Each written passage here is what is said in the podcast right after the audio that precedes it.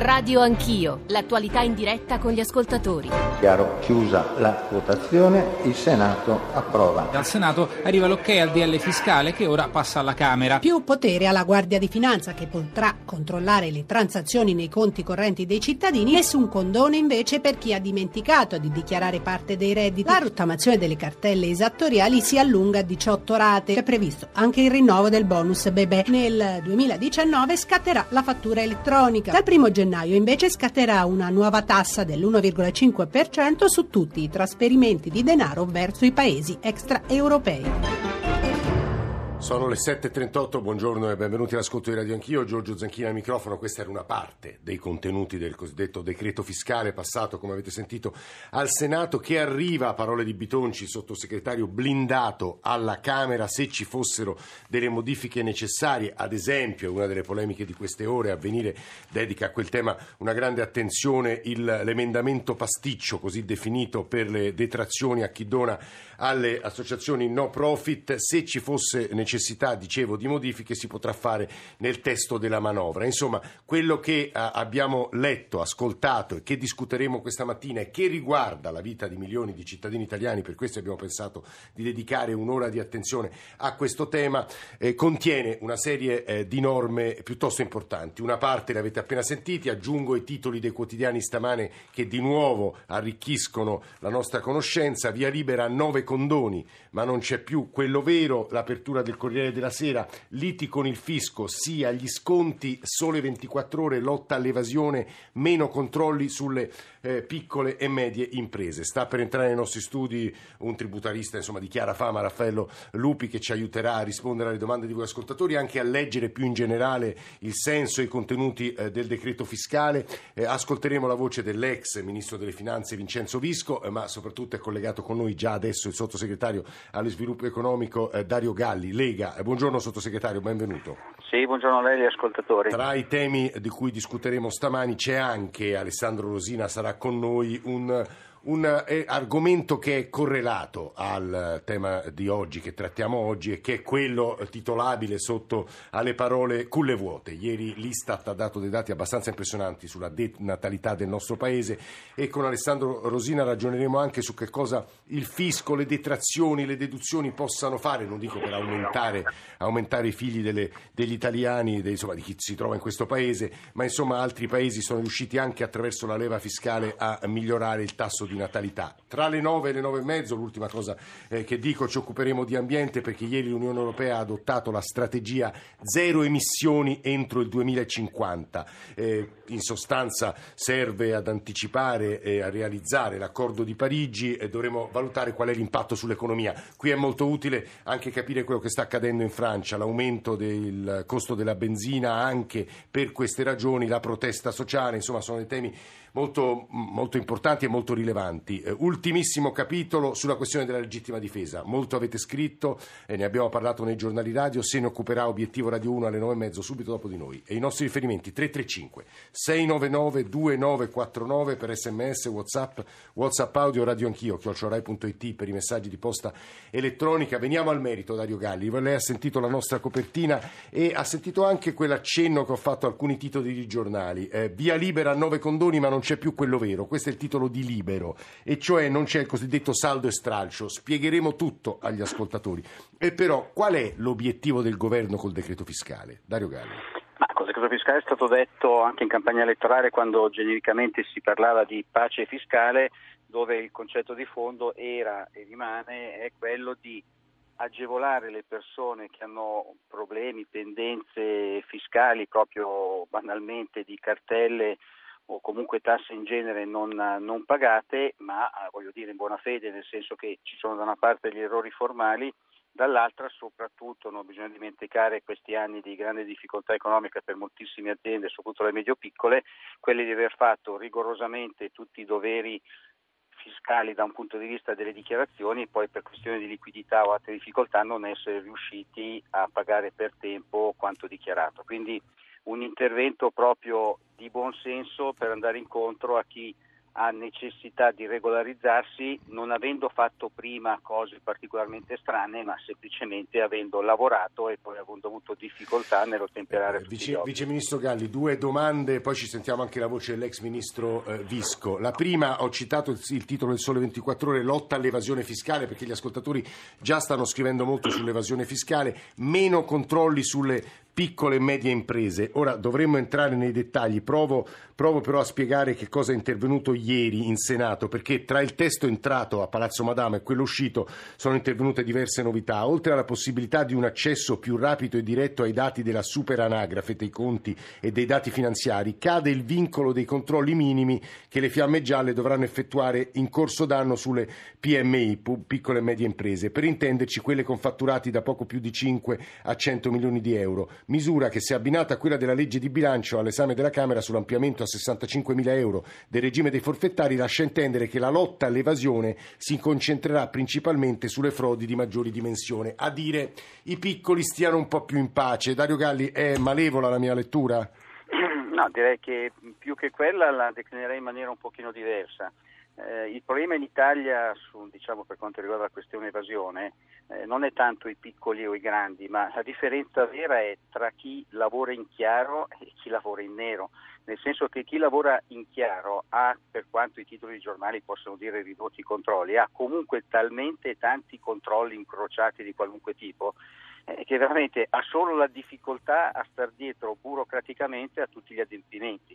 L'area vera di evasione eh, sono tutta quella parte di, di attività economiche che invece semplicemente, non facendo nessun documento fin dall'inizio, eh, non è che dichiarano di più, dichiarano di meno, pagano o non pagano, semplicemente stanno totalmente fuori dal circuito regolare, da una parte. Poi pochi esempi grandissimi, ovviamente eh, delle grandi magari eh, imprese che hanno attività incrociate con paradisi fiscali e quant'altro, oppure per esempio, cosa che ultimamente sta uscendo in maniera importante, ma conosciamo tutti, stiamo cercando di capire come intervenire, tutte quelle nuove modalità di vendita e di acquisto attraverso soprattutto il commercio elettronico, che di fatto in realtà alla fine sfuggono eh, in maniera legittima, per quanto sono le leggi adesso, regolare a tutte le attività eh, di controllo e adempimento, proprio perché la modalità di acquisto e vendita di questi beni fa, fa in modo che a fronte di Galli. fatturati imponenti poi la risposta sì, no, que- questo, questo è un discorso che rimanda più in- anche al grande tema della web tax. Sono arrivati eh beh, dei messaggi questo, sì, sì, no, ma è decisivo, sono da, siamo, insomma, che eh, ammazziamo un milione di piccoli imprenditori con laddove non colpiamo i giganti, abbiamo la multinazionale sì. da cento miliardi da, non Dario Galli, eh, Vice Ministro dello Sviluppo Economico, altra domanda, l'imposta all'uno virgola cinque per cento sulle rimesse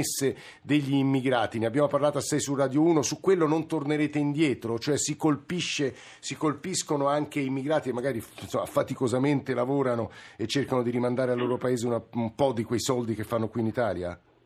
Beh, adesso colpiamo, cioè l'uno virgola cinque per cento e l'uno virgola cinque per cento, consideriamo un attimo la tassazione in alcune zone del paese, ormai sfiora il settanta per cento per i cittadini regolari.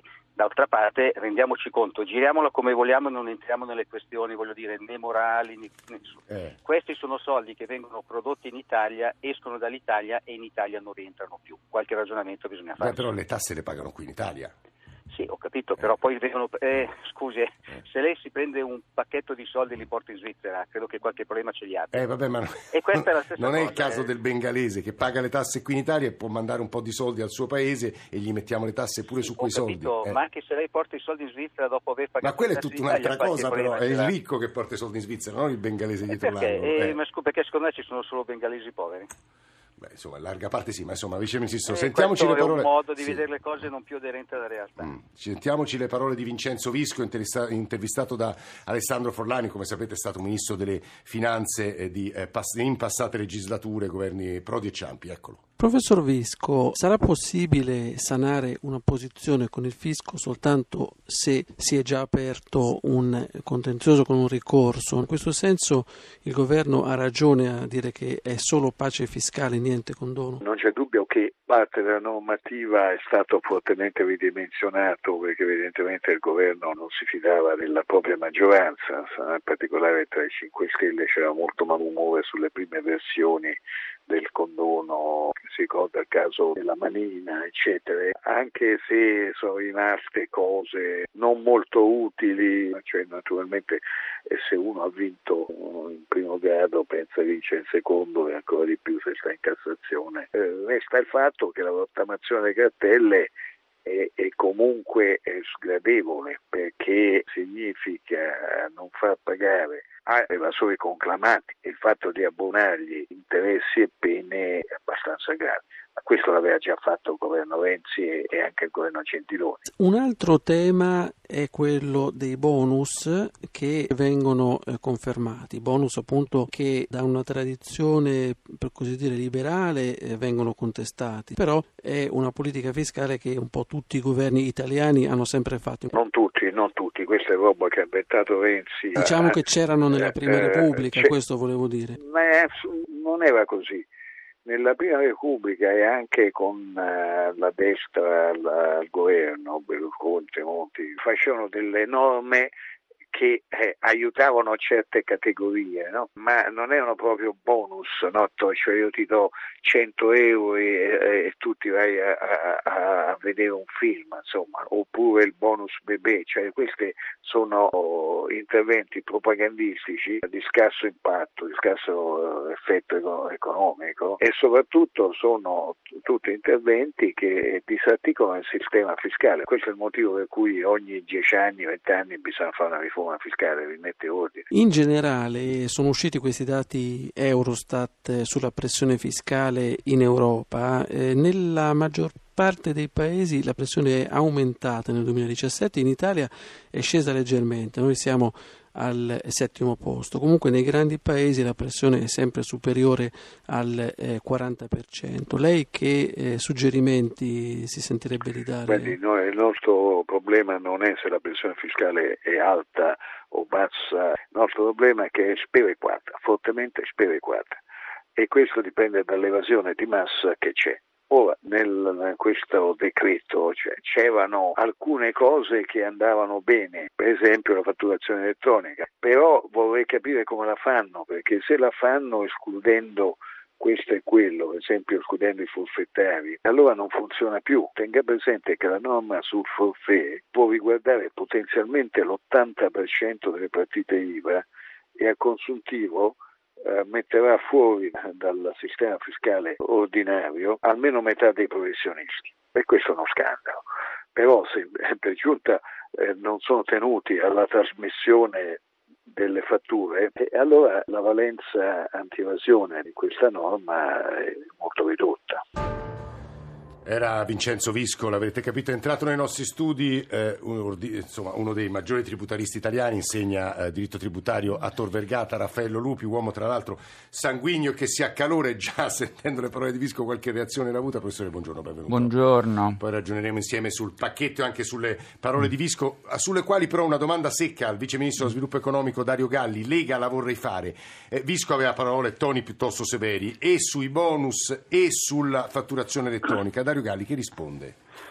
Ma, uh, sui bonus adesso ho sentito in particolare quello dei figli o quant'altro, eh, eh, va bene, allora andiamo avanti così, a trenta quaranta mila bambini in meno all'anno, e tra qualche anno semplicemente non ci saranno più problemi perché non ci saranno più italiani. Mi pare che quello che stiamo facendo ha l'unico problema di essere veramente troppo poco, e se non ci mettiamo pesantemente a ragionare su questo fronte, tra poco avremo un paese che non esiste eh, più. Per la fatturazione elettronica io sono assolutamente tra quelli che non sono fan di, di questa di questa di questo intervento. Infatti, se fosse difeso da me, avrei come minimo dato un periodo eh, più importante di introduzione perché tutti si potessero abituare senza problemi, perché di fatto si risolverà in che cosa? Che le piccole e medie aziende, quelle meno strutturate, avranno qualche migliaio di euro in più all'anno di spesa per gestire la fatturazione elettronica, e chi non faceva le fatture di carta semplicemente non farà le fatture elettroniche. Dario Galli, grazie per essere stato con noi. Eh, a conforto eh, degli ascoltatori dico che a tutti coloro che stanno ponendo le domande più disparate, insomma, proveremo a rispondere subito dopo il G R uno delle otto con la voce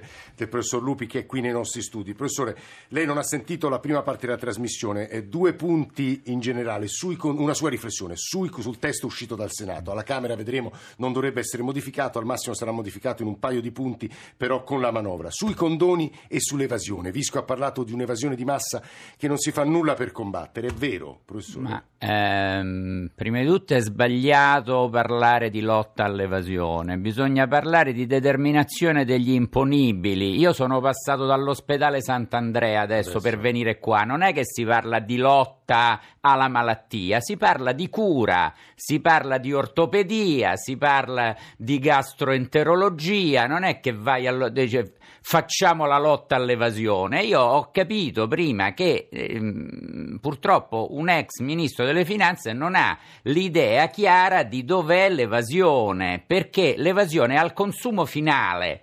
Quindi è nelle attività dirette al B to C, business to consumer, cioè il pasticcere, come dico sempre. Eh sì, quindi il pasticcere, il pasticcere la fattura elettronica, lo scontrino, proprio nell'evasione di massa dei quattro milioni di partite I V A eh. al consumo finale. Eh.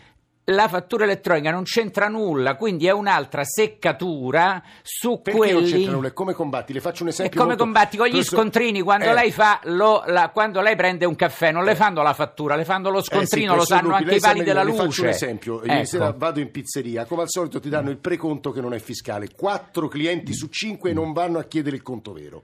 Sì, ma tanto anche se gli fai il conto vero, poi gli scontrini comunque non li registrano, quindi perché Vabbè, non allora c'è... Perduta, ma non è che è una battaglia eh. perduta, la battaglia perduta è nella testa dei professori di economia il problema, che non hanno la minima idea di una funzione giuridica come quella della determinazione fra... Gli, i professori di economia e i professori di diritto che fanno gli avvocati in cattedra, per questo non si capisce il problema.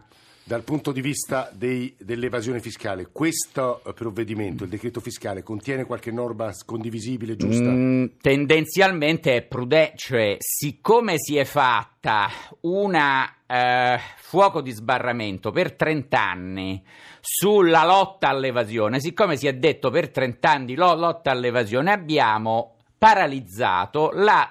il controllo del territorio sulla determinazione valutativa, come la... c'ho scritto, se uno va su internet e batte Raffaele Lupi o su YouTube, gli vengono giù una scarica di cose, quindi va a vedere, ma è valutativa, tu gli devi andare a spanna sul pizzettaio di ieri sera dove non facevano i preconti, non è che gli fai un ufficio contabile sulla pizzeria, capito? De- è un funzionario, deve andare lì a occhio quanto può guadagnare, e questo non piace farlo alla politica perché non sa come farlo, ma no, perché non sa come farlo. Tu non puoi dire a otto milioni di persone con le famiglie siete dei disonesti, degli evasori, perché le elezioni le perdi come le ha puntualmente perse il professore che avete intervistato prima, quindi vuoto in cabina elettorale. Non è che recuperi sui dipendenti, perché ai dipendenti che abbiamo massacrato quattro pasticceri e due parrucchieri non gliene importa niente,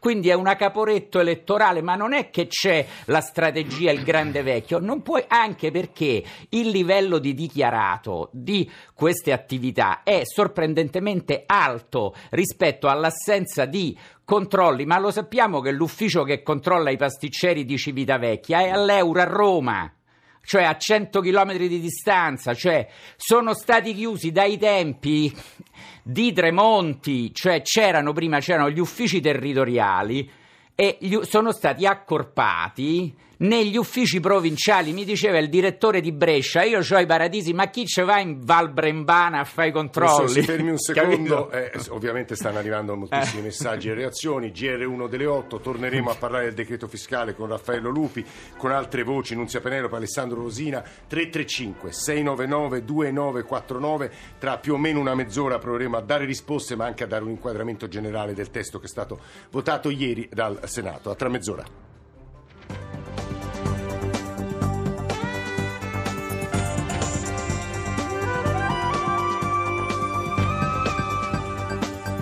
Rai Radio uno.